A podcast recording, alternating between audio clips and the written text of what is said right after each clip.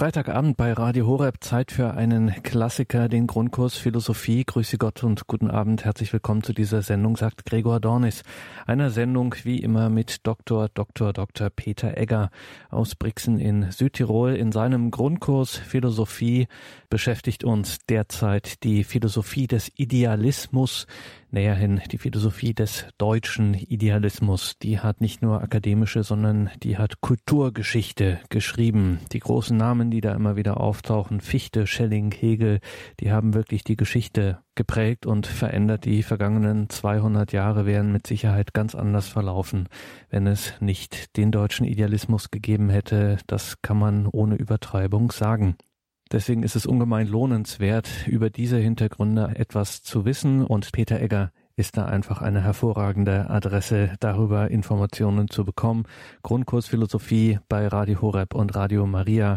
Wir sind bei der Philosophie des deutschen Idealismus und hören nun weiter Dr. Peter Egger aus Brixen in Südtirol.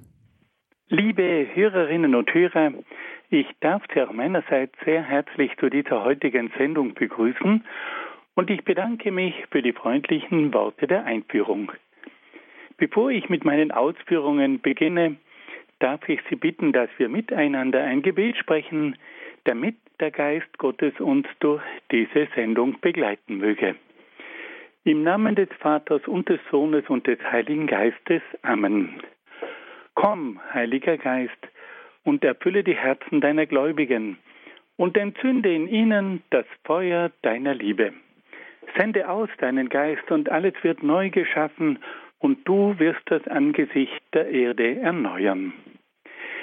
Dann wenden wir uns an die Mutter Gottes und bitten sie um ihr fürbittendes Gebet.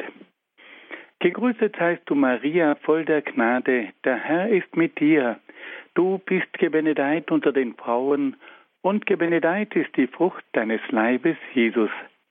Heilige Maria, Mutter Gottes, bitte für uns Sünder, jetzt und in der Stunde unseres Todes. Amen. Dann wenden wir uns auch an die Engel und bitten sie um ihren Schutz und um ihr Geleit. Engel Gottes, unsere Beschützer, denen des höchsten Vater Liebe und anvertraut hat, erleuchtet, beschützt, regiert und leitet uns. Amen. Und dann wenden wir uns noch an einige Heilige und Selige, die sich in besonderer Weise mit philosophischen Fragen aus christlicher Sicht beschäftigt haben. Heiliger Augustinus, bitte für uns. Heiliger Thomas von Aquin, bitte für uns. Heilige Edith Stein, bitte für uns. Seliger Kardinal Newman, bitte für uns. Und heiliger Papst Johannes Paul II, bitte für uns. Im Namen des Vaters und des Sohnes und des Heiligen Geistes. Amen. Liebe Hörerinnen und Hörer, in den vergangenen Sendungen haben wir uns mit der philosophischen Strömung des Idealismus beschäftigt. Und da haben wir bereits zwei ganz bekannte Vertreter kennengelernt, nämlich Fichte und Schelling. In der letzten Sendung haben wir einige Schwerpunkte aus der Philosophie von Schelling vorgestellt.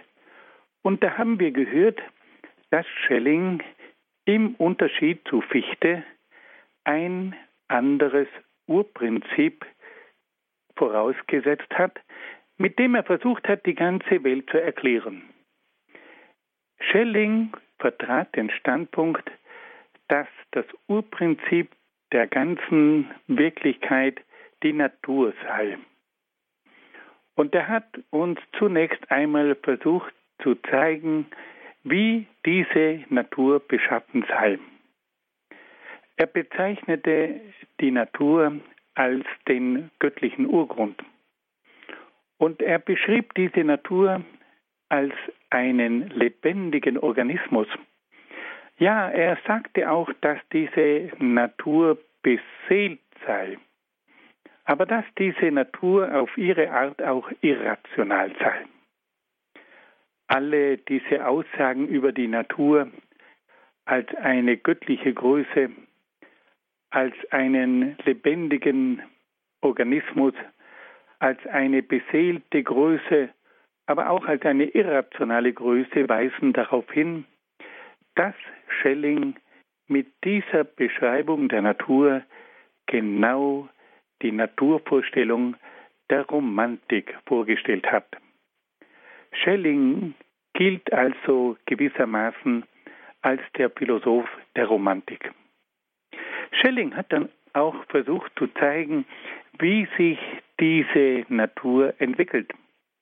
Und er sagte, dass aus dieser göttlichen Natur zunächst einmal die reale, materielle Welt entsteht und dass es dann in einer weiteren Entwicklung zur Entstehung der Idealen der geistigen Welt kommt. Heute wollen wir uns nun einem weiteren Bereich der Philosophie von Schelling zuwenden und uns die Frage stellen, was sagt Schelling über die Geschichte? Schelling sieht in der Geschichte zunächst eine Folge von Konflikten durch die verschiedenen Gegensätze in der Natur, aber auch durch den Missbrauch der menschlichen Freiheit kommt es zu ständigen Kämpfen zwischen Licht und Dunkel, Gut und Böse, zwischen dem göttlichen Universalwillen und dem menschlichen Einzelwillen. Aber gerade in diesem Gegensatz zum Bösen und in der Überwindung des blinden Naturdranges entfaltet sich das eigentlich Göttliche. In Wirklichkeit sehnt sich die gesamte Kreatur nach dem lichten Universalwillen. Die Natur ist sich bewusst, dass sie, die Natur ist sich bewusst, dass sie in die Irre geht. Und in der Geschichte zeigt sich immer wieder die Selbstsucht des Menschen und dass dieser Mensch und die ganze Natur erst heimfinden müssen zum Licht. Wenn nun der Mensch sich bemüht, dann ist es möglich, dass er durch viele Konflikte schließlich zu diesem Zustand der Erlösung finden kann. Auf diese Weise ist also die Geschichte der Weg, der zur Rückkehr der Welt zu Gott hinführt. Schelling betrachtet also die Geschichte nicht nur als ein menschliches Ereignis, sondern er sieht in der Geschichte den Erlösungsprozess des Göttlichen. In den vielen Konflikten, die sich im Laufe der Geschichte ereignet haben, kommt es allmählich zur Überwindung des Bösen. Kommt es zu einem Aufstieg der Natur und des Menschen zum Göttlichen. Durch die Geschichte hindurch geschieht also ein Erlösungsprozess und eine Rückkehr der Welt zum Licht. Wir sehen also, dass Schelling gewissermaßen eine metaphysische Vorstellung von Geschichte hat. Die Geschichte ist für ihn ein Erlösungsprozess. Und all die Konflikte, die in der Geschichte geschehen, sind also ein Durchgang, der schließlich hinführt zur Vollendung und zum Licht. Nun wollen wir uns noch einem weiteren interessanten Kapitel zuwenden, in dem es um das Kunstverständnis bei Schelling geht. Schelling hat als romantischer Philosoph im Kunstwerk das Zusammentreffen von Natur und Geist gesehen. Das Kunstwerk ist der materielle Ausdruck des Geistes und die vergeistigte Form der Materie. Das ist eine wunderbare Formulierung. Schelling sagt also, dass das Kunstwerk der materielle Ausdruck des Geistes sei und dass das Kunstwerk gleichzeitig auch die vergeistigte Form der Materie sei. Die Kunst ist für ihn die Ebene, auf der das Reale und das Ideale in vollendeter Harmonie erscheinen. In Kunst und künstlerischem Schaffen begegnet sich Natur und Geist, Bewusstes und Unbewusstes, Gesetz und Freiheit, Leib und Seele, Individualität und Allgemeingültiges, Sinnliches und Ideales, Endliches und Unendliches. Und darin liege die Schönheit, dass das Unendliche sich fühlbar in das Endliche herabsenkt und dass gleichzeitig das Endliche zu einem Symbol für das Unendliche wird. Das war eine typische Ausdrucksform für die Kunst in der Romantik. Das ist eine Vorstellung, die uns auch heute immer wieder fasziniert, dass wir in einem Kunstwerk den materiellen Ausdruck für etwas Geistiges sehen, aber dass in einem Kunstwerk auch das Materielle vergeistigt wird. Und dass sich also in der Kunst das Materielle und das Ideelle, das Natürliche und das Geistige begegnen. Und dass das Unendliche sich herabsenkt in das Endliche und dass das Endliche gleichzeitig hineingenommen wird in das Unendliche. Dieses Kunstempfinden der Romantik, das Schelling auf so wunderbare Weise zum Ausdruck gebracht hat, wurde auch von den bedeutendsten Dichtern und Literaten seiner Zeit aufgenommen, wie zum Beispiel von Goethe, den Gebrüdern Schlegel, den Gebrüdern Grimm und auch von Wilhelm von Humboldt. Schelling hat also mit seiner Philosophie der Kunst die größten Geister der deutschen Kultur zutiefst beeinflusst. Nun wollen wir uns noch einem letzten Kapitel in der Philosophie von Schelling zuwenden. Was sagt Schelling über die Religion? Schelling vertritt einen Naturpantheismus. Die Natur ist für ihn das Absolute und Göttliche. Es kommt also zu einem Zusammenfallen von Natur und Gott, von Gott und Natur. In dieser absoluten und göttlichen Natur verbirgt sich der göttliche Geist.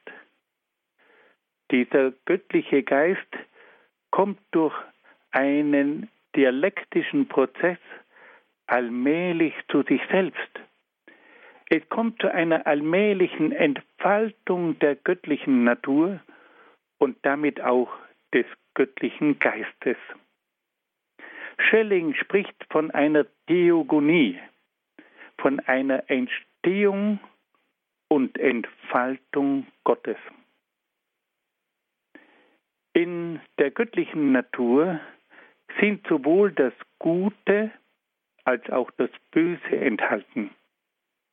Und hier haben wir es mit einem gnostischen Verständnis der göttlichen Natur zu tun. Die Gnosis, das war eine ganz bekannte philosophische Bewegung in der Antike und die Gnosis hat gelehrt, dass im Göttlichen alles enthalten sei und deswegen sei sowohl das Gute als auch das Böse im Göttlichen enthalten. Und bei Schelling kommt nun diese uralte Philosophie der Gnosis wieder zum Tragen. Auch Schelling sagt, dass das Gute und das Böse im Göttlichen enthalten sei. Das Göttliche ist für ihn das Ganze. Und deswegen muss für ihn alles in diesem Göttlichen enthalten sein. Und deswegen kommt er auch zu dieser Lehre, dass im Göttlichen, das alles enthält, auch das Böse enthalten sein müsse. Und nun sagt Schelling, dass im Laufe der Theogonie, also der Entfaltung Gottes, es dazu kommt, dass die guten Kräfte die bösen Kräfte überwinden. Also ähnlich wie es in der Geschichte zu einer Erlösung kommt, so kommt es auch bei der Geschichte Gottes, bei der Entfaltung Gottes zu einer Überwindung der bösen Kräfte durch die guten Kräfte. Und auf diese Art und Weise kommt es im Laufe dieser Entfaltung Gottes zur Offenbarung Gottes. Gott zeigt sich schließlich als der absolute gute Gott, der alle bösen Kräfte in sich selbst überwunden hat. Die göttliche Natur schließt nach Schelling die gesamte Wirklichkeit ein und damit auch den Menschen ein. Das bedeutet aber, dass der Mensch ein Teil des Absoluten und Göttlichen ist. Der Mensch ist also selbst göttlich. Gott ist daher nicht mehr über dem Menschen, sondern im Menschen.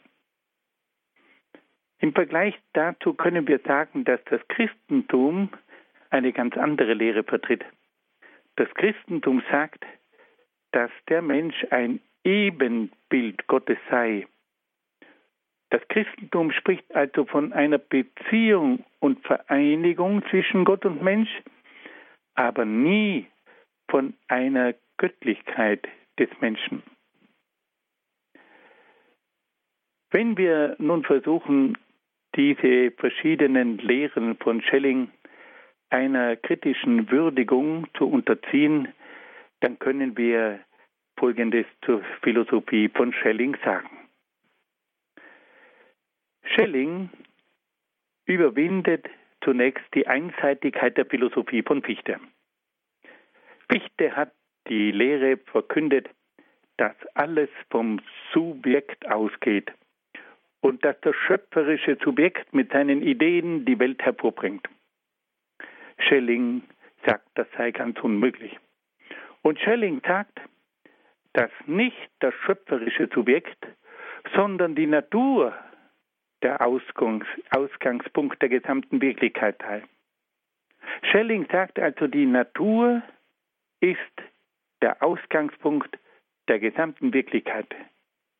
Er betrachtet die Natur als etwas Absolutes und Göttliches, als etwas Beseeltes und Geistiges. Aber auch das Böse hat in der göttlichen Natur seinen Ursprung. Schelling entwickelt auf diese Weise ein romantisches Naturverständnis. Weiters erklärt Schelling die gesamte natürliche und geistige Welt als Entwicklungsstufen der sich selbst entfaltenden göttlichen Natur. Mit Hilfe der Dialektik versucht er, die Entwicklung der Natur als einen rein innerweltlichen Prozess zu erklären. Schelling hat dann auch die Geschichte als einen Entwicklungsprozess gedeutet. Er hat die Geschichte als einen konfliktgeladenen Prozess geschildert, der schließlich zur Erlösung der Menschheit führt. Schelling hat dann die Kunst als eine Vergeistigung der Materie und als eine Materialisierung des Geistes beschrieben. In der Kunst treffen sich also das Materielle und das Geistige, das Endliche und das Unendliche. Und schließlich hat dann Schelling im Hinblick auf die Religion einen pantheistischen Standpunkt vertreten. Er betrachtete die Natur als das Göttliche. Und diese Natur, die enthielt die gesamte Wirklichkeit. In dieser Natur gab es das Gute und das Böse. Und dieses Göttliche musste sich erst entfalten und sollte dann im Laufe seiner Entfaltung das Böse überwinden. Und so kam es nach Schelling zur Offenbarung Gottes. Durch diesen Entwicklungsprozess zeigt sich schließlich das wahre Wesen Gottes.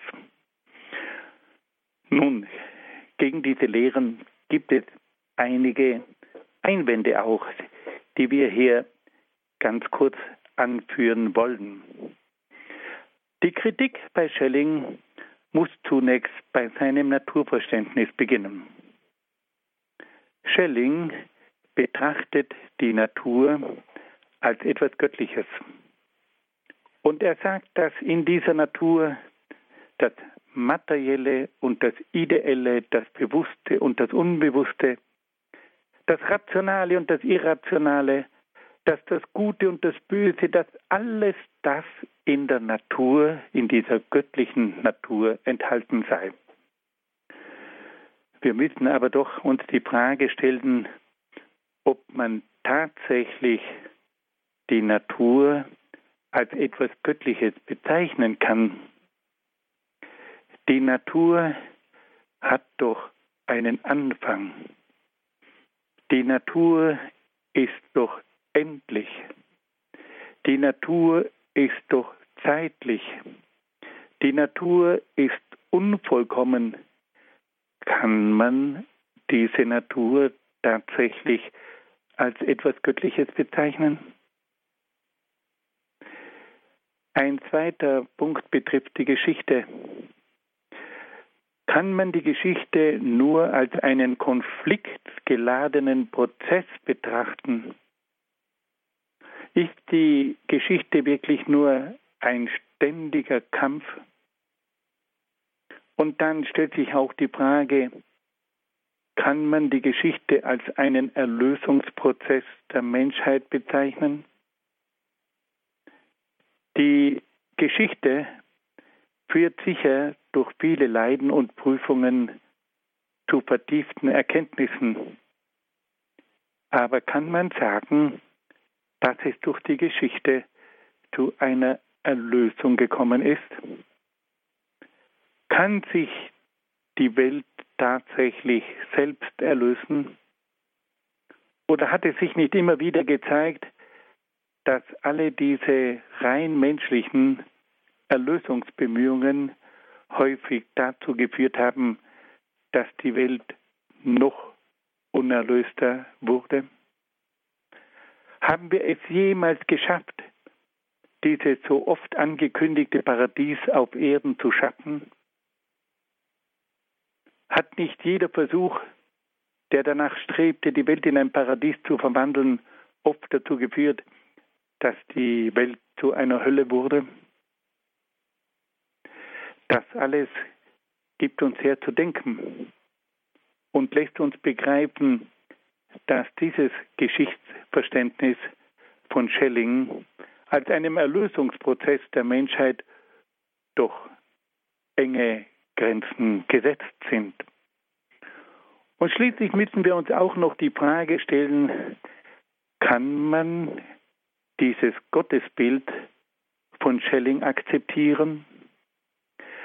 Schelling spricht von einem Gott, der alles in sich enthält. In Gott ist das Gute und das Böse. Gott ist das Ganze und deswegen hat alles in ihm Platz. Aber ist nun Gott das Ganze oder ist Gott das Gute? Das ist die entscheidende Frage.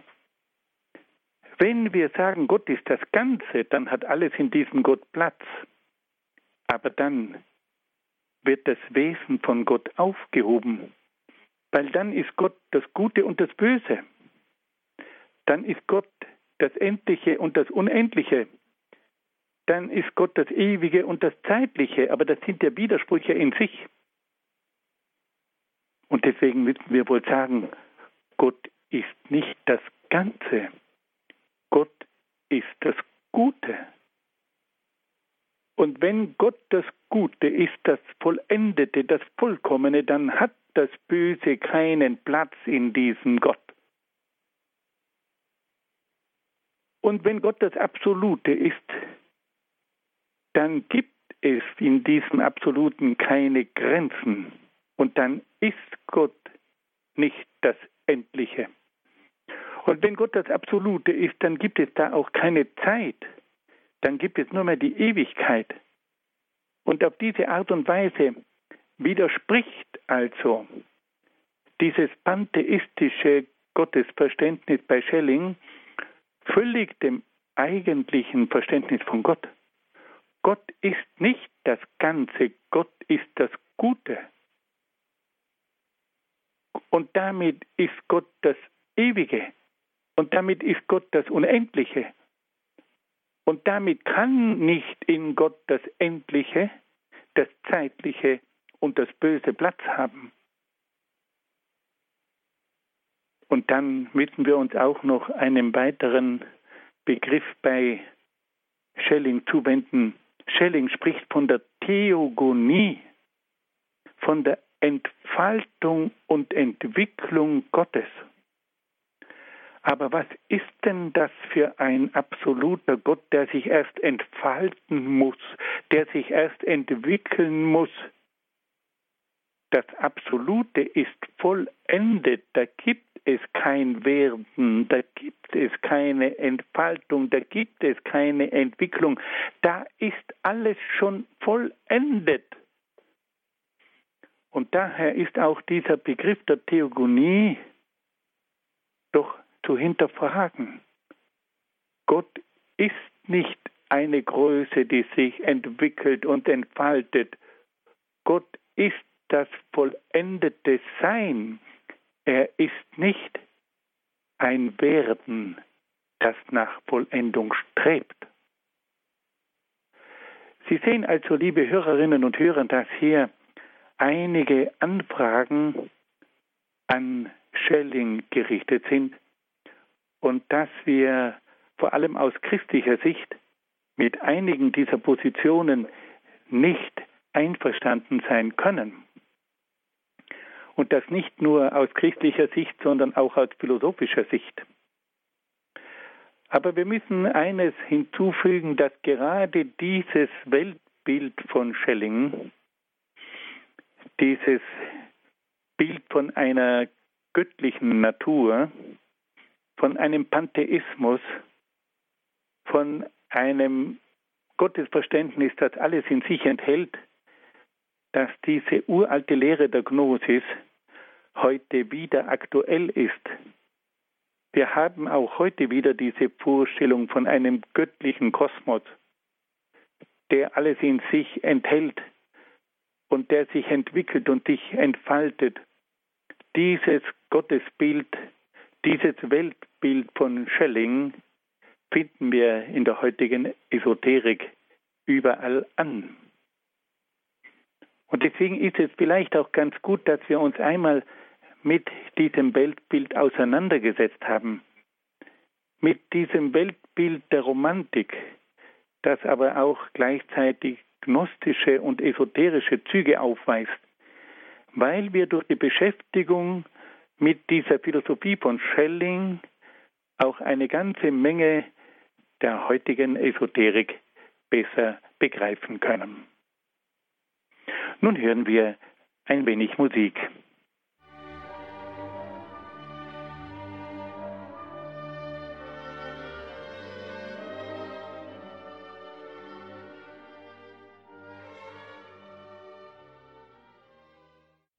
Liebe Hörerinnen und Hörer, wir wollen uns nun dem dritten großen Vertreter des deutschen Idealismus zuwenden und uns mit Georg Wilhelm Friedrich Hegel beschäftigen. Ich darf Ihnen auch von diesem Mann zunächst einmal einiges aus seinem Leben erzählen, das uns auch hilft, diesen Mann etwas besser zu verstehen. Hegel wurde 1770 in Stuttgart geboren. Nach dem Besuch des Gymnasiums trat er 1788 in das Stift von Tübingen ein und studierte dort Philosophie und Theologie. In Tübingen kam es zur Freundschaft mit Hölderlin und Schelling. Danach lebte Hegel als Hauslehrer in Bern und Frankfurt.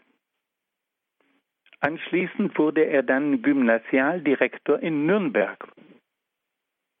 Dann erhielt er eine Professur an der Universität von Heidelberg und im Jahr 1818 wurde er an die Universität von Berlin berufen.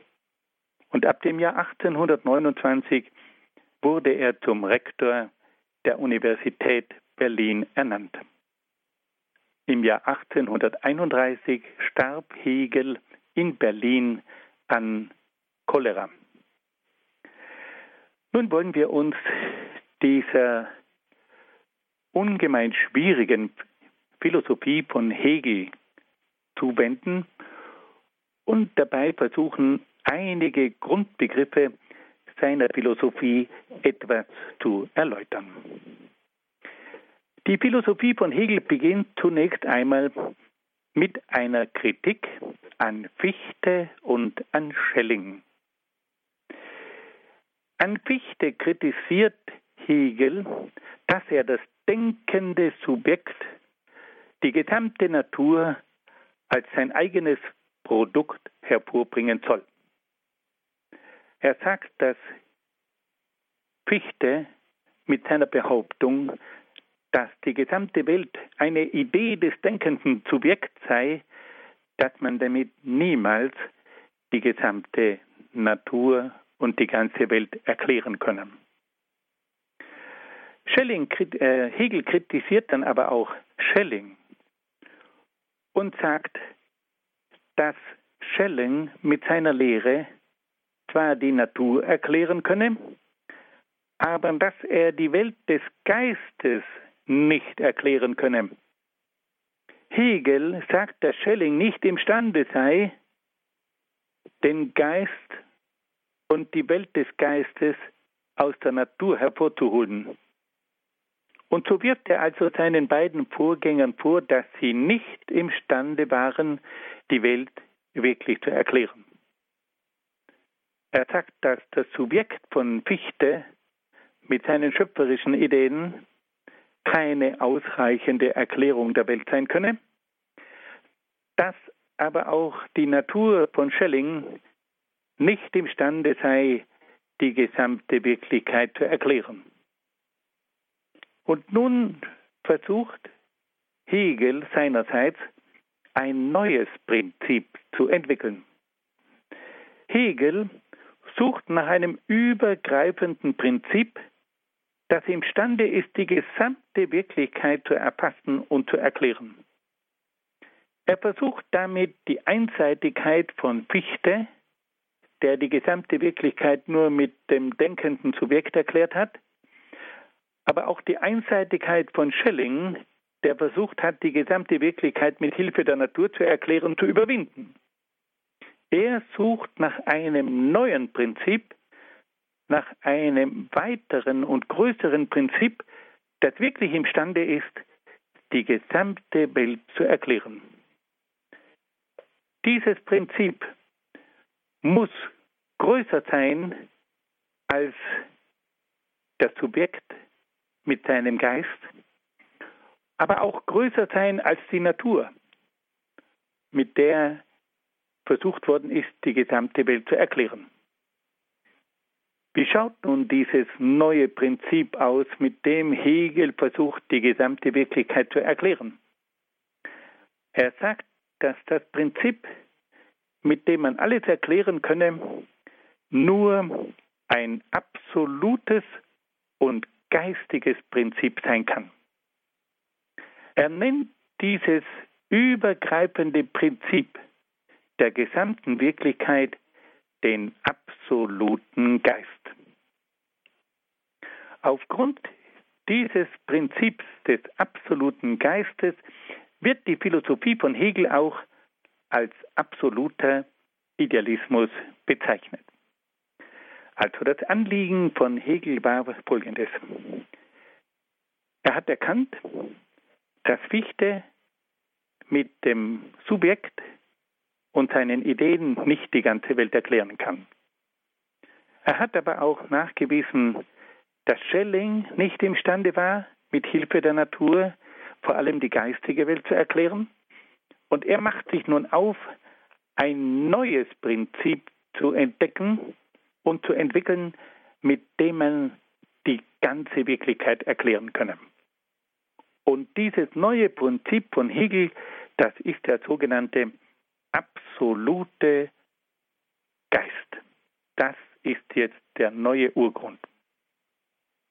Der absolute Geist ist der Urgrund, der der gesamten Wirklichkeit zugrunde liegt.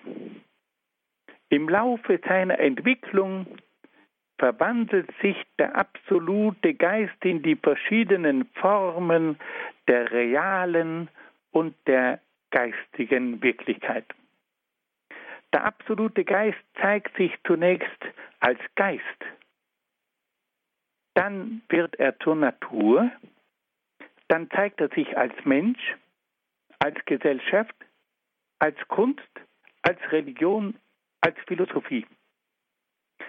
Es ist aber immer derselbe absolute Geist, der in wandelnder Form die verschiedenen Stufen seiner Entwicklung durchläuft. Versuchen wir das mit Hilfe eines bildhaften Vergleichs etwas zu erläutern.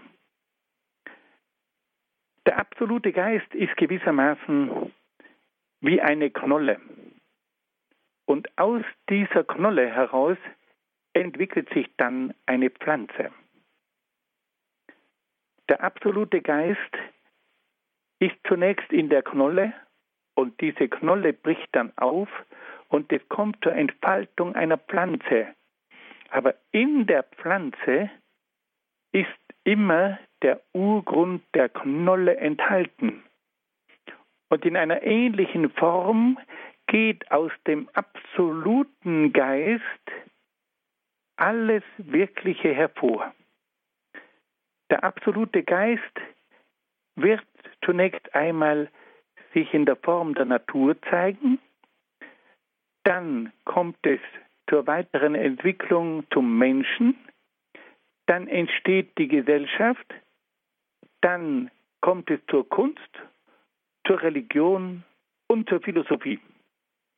Also aus dem absoluten Geist heraus entwickeln sich diese verschiedenen Stufen.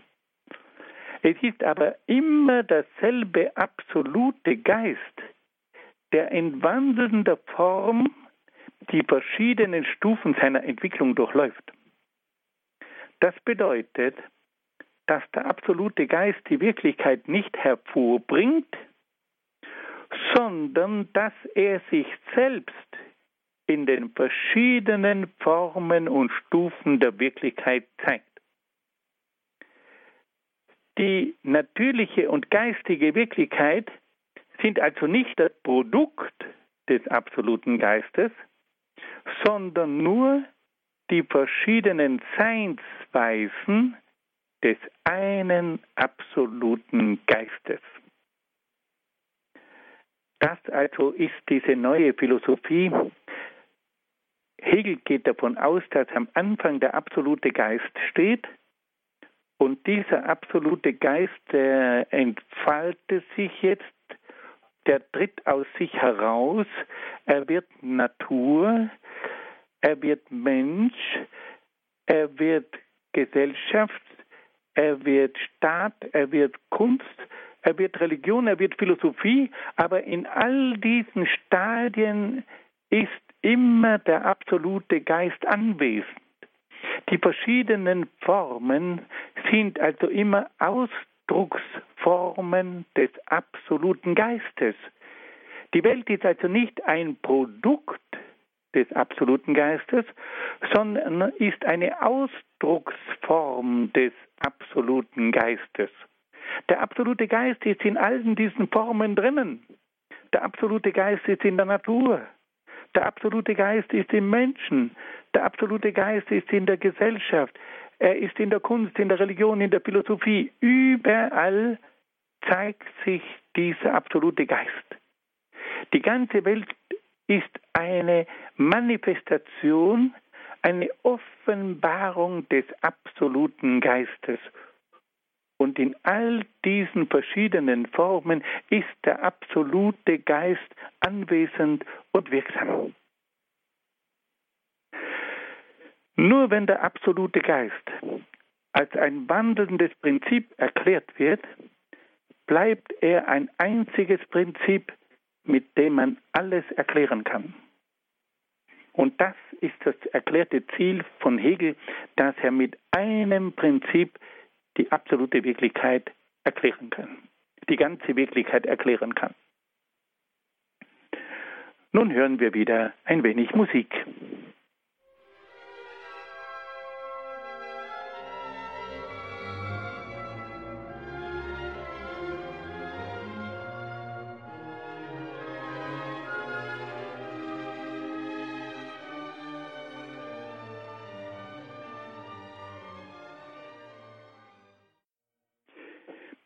Liebe Hörerinnen und Hörer, wir haben vorhin gehört, dass Hegel versucht hat, die gesamte Wirklichkeit mit einem einzigen Prinzip zu erklären. Dieses einzige Prinzip, mit dem er alles erklären will, ist der absolute Geist. Und Hegel erklärt, dass die gesamte Wirklichkeit aus diesem absoluten Geist hervorgeht, aber dass die gesamte Wirklichkeit ein Teil dieses absoluten Geistes ist. Dieser absolute Geist, der tritt aus sich hervor, aus sich heraus, er wird Natur, er wird Mensch, er wird Gesellschaft, er wird Kunst, er entwickelt sich durch Religion, er entwickelt sich durch Philosophie, aber alle diese verschiedenen Stufen sind Entwicklungsstufen des absoluten Geistes. Die gesamte Wirklichkeit ist also nicht ein Produkt, eine Schöpfung des absoluten Geistes, sondern die gesamte Wirklichkeit ist eine Ausdrucksform, ein Entwicklungsstadium des absoluten Geistes. Nun geht Hegel wieder einen Schritt weiter und sagt Folgendes. Wenn die gesamte Wirklichkeit letztlich eine Ausdrucksform des absoluten Geistes ist, dann muss alles von der gleichen Gesetzmäßigkeit bestimmt sein. Wenn die gesamte Wirklichkeit absoluter Geist ist, eine Ausdrucksform des absoluten Geistes, dann sagt Hegel, dann muss alles von diesen Gesetzen des absoluten Geistes bestimmt sein. Und dann muss das Gesetz des Geistes auch gleichzeitig das Gesetz der Wirklichkeit sein. Die Gesetze des Denkens sind dann auch die Gesetze des Seins. Also Hegel sagt, es gibt nicht mehr den Unterschied zwischen geistigen Gesetzen und Naturgesetzen, wenn alles aus dem absoluten Geist hervorgeht, dann muss auch alles von den Gesetzen des Geistes bestimmt sein und dann müssen die Gesetze des Geistes gleichzeitig auch die Gesetze der Natur sein. Und so kommt es bei Hegel zu dieser interessanten Entwicklung, dass er sagt, die geistigen Gesetze sind gleichzeitig auch die Gesetze der Wirklichkeit. Die Gesetze der Logik sind die Gesetze der Ontologie. Die Gesetze des Denkens sind gleichzeitig auch die Gesetze des Seins. Und damit kann nun Hegel die Wirklichkeit ganz anders erklären, weil er sagt, wenn alles Geist ist, dann kann ich mit meinem Denken und mit meinen Denkgesetzen auch die Gesetze der gesamten Wirklichkeit erfassen, weil sie sind von der gleichen Art wie die Gesetze des Geistes. Und die Gesetze des Geistes, die Gesetze der Logik sind damit auch schon die Gesetze der Wirklichkeit, die Gesetze des Seins, die Gesetze der Ontologik. Das ist eine unglaubliche Verknüpfung zwischen den Gesetzen der Logik und den Gesetzen der Ontologie. Die Lehre vom Denken wird nun plötzlich auch zur Lehre des Seins. Und damit lassen sich auch die Gesetze des Seins leichter begreifen. Nun stellt sich Hegel die Frage, wie sind denn nun diese Gesetze des Seins bzw. des Denkens beschaffen? Und da kommt er nun zu seiner berühmten Lehre von der Dialektik. Was ist nun diese Dialektik? Die Dialektik ist keine ganz neue Lehre. Wir haben sie schon in der Antike einmal kennengelernt. Die Dialektik besagt, dass es im Denken, aber auch in der Wirklichkeit Gegensätze gibt. Und diese Gegensätze werden als These und als Antithese bezeichnet. Es gibt im Denken Gegensätze und es gibt auch in der Wirklichkeit Gegensätze. Alles wird von einer These und von ihrem Gegenteil der Antithese bestimmt. Und zwischen diesen Gegensätzen, da gibt es eine Wechselwirkung. Da entsteht dann eine Dialektik, eine gegensätzliche Wechselwirkung, die auf der einen Seite zu einem Konflikt führt, aber gleichzeitig auch zu einer Befruchtung wird. Und schließlich kommt es dann dazu, dass die These und die Antithese zu einer Synthese zusammenwachsen. Man überwindet also die These, man überwindet die Antithese und kommt schließlich zu einer Synthese. Die Synthese überwindet die These und die Antithese. Versuchen wir mal ein praktisches Beispiel. Da gibt es den Konflikt zwischen dem Kapitalismus und dem Liberalismus. Äh, zwischen, Entschuldigung, zwischen dem Kapitalismus und dem Kommunismus. Der Kapitalismus ist die These und da hat es nun das Gegenteil, hat sich das Gegenteil entwickelt, der Kommunismus, der im Gegensatz steht zum Kapitalismus. Der Kapitalismus ist die These, der Kommunismus ist die Antithese, aber beide haben ihre Unzulänglichkeiten. Und so kommt es schließlich zu einer Überwindung des Kapitalismus und des Kommunismus. Und man versucht eine Wirtschaftsform zu entwickeln und auch eine Gesellschaftsform zu entwickeln, die die negativen Seiten der These und der Antithese überwindet und zu einer neuen Form der Wirtschaft und der Gesellschaft führt. Auf der einen Seite sollen die Dynamik des Kapitalismus enthalten, erhalten bleiben und auf der anderen Seite soll auch das Positive einer Gemeinschaft enthalten bleiben, aber gleichzeitig sollen auch die Schwächen des Kapitalismus mit seiner Ausbeutung und auch die Schwäche des Kommunismus mit seiner Planwirtschaft, die oft nicht funktioniert, überwunden werden. Und so kommt es dann schließlich zu einer Synthese in der Form der sogenannten sozialen Marktwirtschaft. Das hier ist ein Beispiel, um zu zeigen, dass es immer wieder im Denken, aber auch in der Wirklichkeit zu Gegensätzen kommt. Es gibt Thesen und dann entwickeln sich Antithesen. Weil nämlich die Thesen ihre Einseitigkeiten haben, kommt es zur Entwicklung von Antithesen. Und schließlich merkt man, dass aber beide, die These und die Antithese, einseitig sind.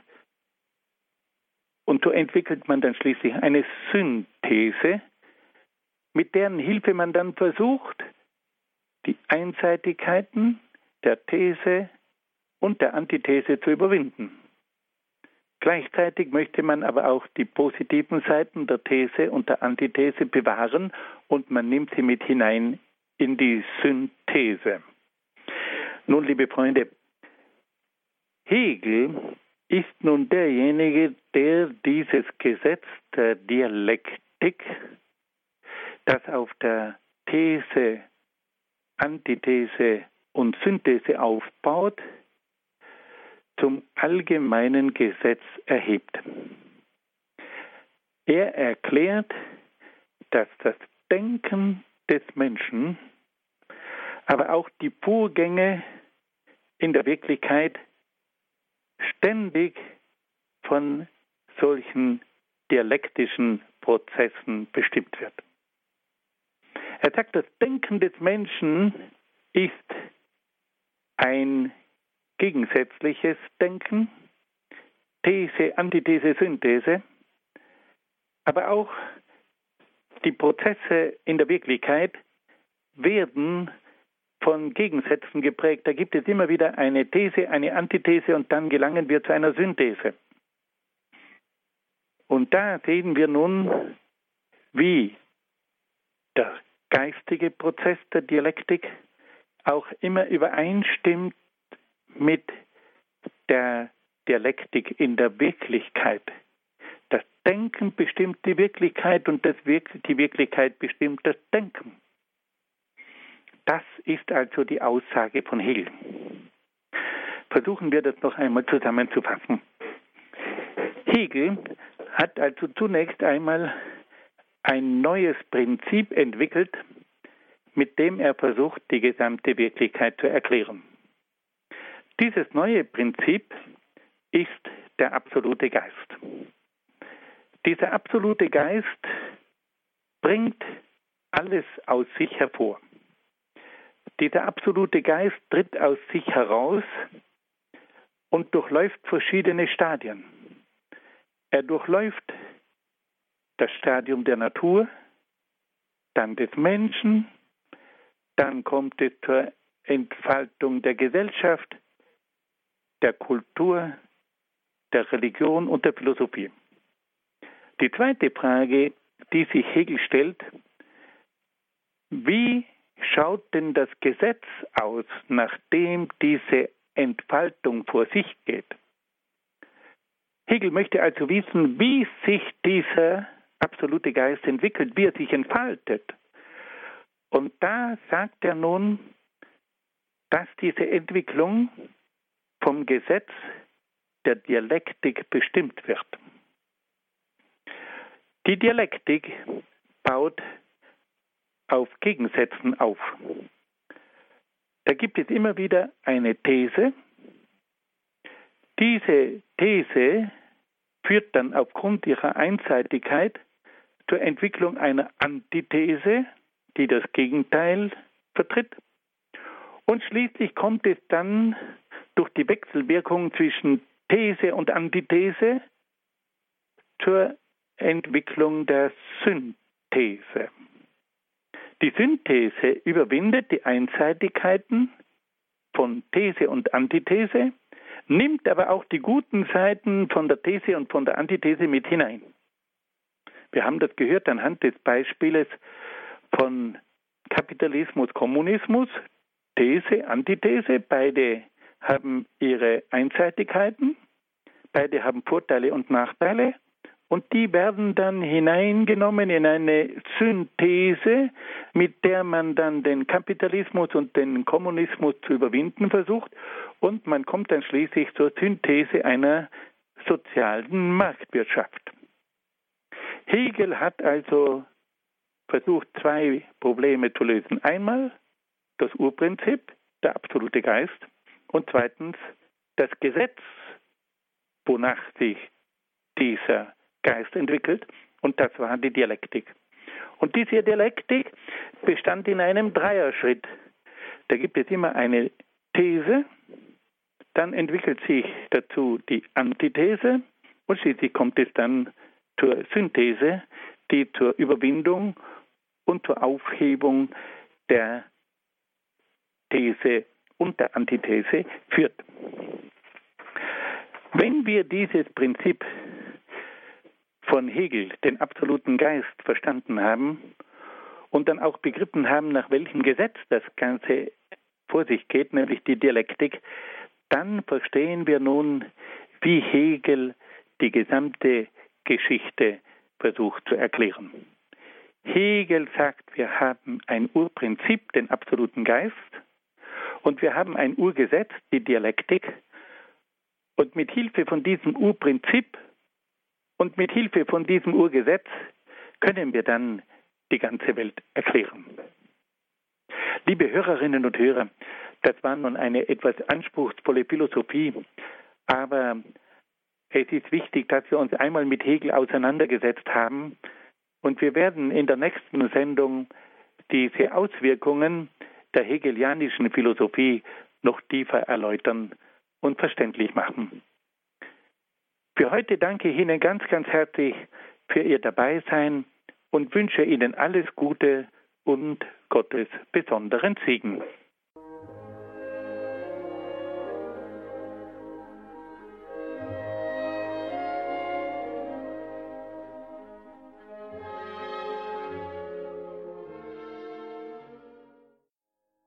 Im Grundkurs Philosophie ging es heute weiter mit dem deutschen Idealismus und da gibt es noch einiges zu sagen. Das wird heute in einer Woche am 29. Dezember wieder Freitag um dieselbe Zeit der Fall sein. Seien Sie auch da wieder mit dabei. Von diesen Vorträgen von Dr. Egger gibt es natürlich entsprechend CD und Podcast. horeb.org ist unsere Internetadresse und jetzt gleich gibt es hier um 21.40 Uhr wieder das große Highlight zum Abend, nämlich das Gebet. Das Nachtgebet der Kirche, die Gebetsgemeinschaft von Radio Horeb und Radio Maria vereint sich zum liturgischen Gebet der Komplett. Ich freue mich, wenn wir dann miteinander im Gebet verbunden sind. Alles Gute und gottesreichen Segen wünscht ihr Gregor Dornis.